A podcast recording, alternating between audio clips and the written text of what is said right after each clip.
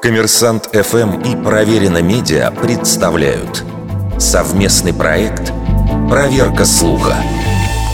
Правда ли, что в США американские горки называют русскими?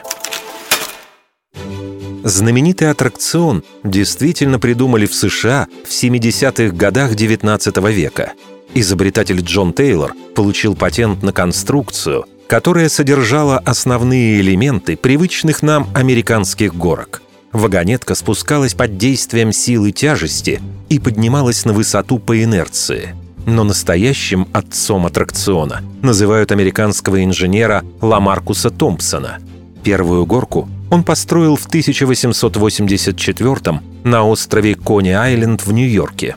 Аттракцион оказался настолько популярен, что за первое десятилетие 20 века Томпсон соорудил по всей Америке более 20 таких конструкций – но как эти горки назвали сами американцы.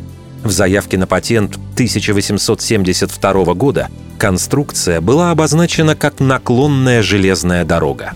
А спустя пару десятилетий в английском языке прочно закрепился термин «роллер-костер», что можно перевести как «роликовые горки».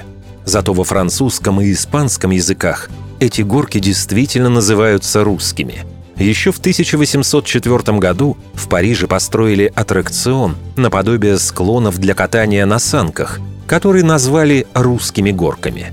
И этот термин спустя столетия стал использоваться уже для роликовых аттракционов американского происхождения.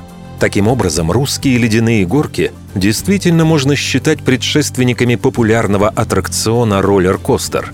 Но в английском языке словосочетание «русские горки» обозначает исключительно горы, расположенные в России.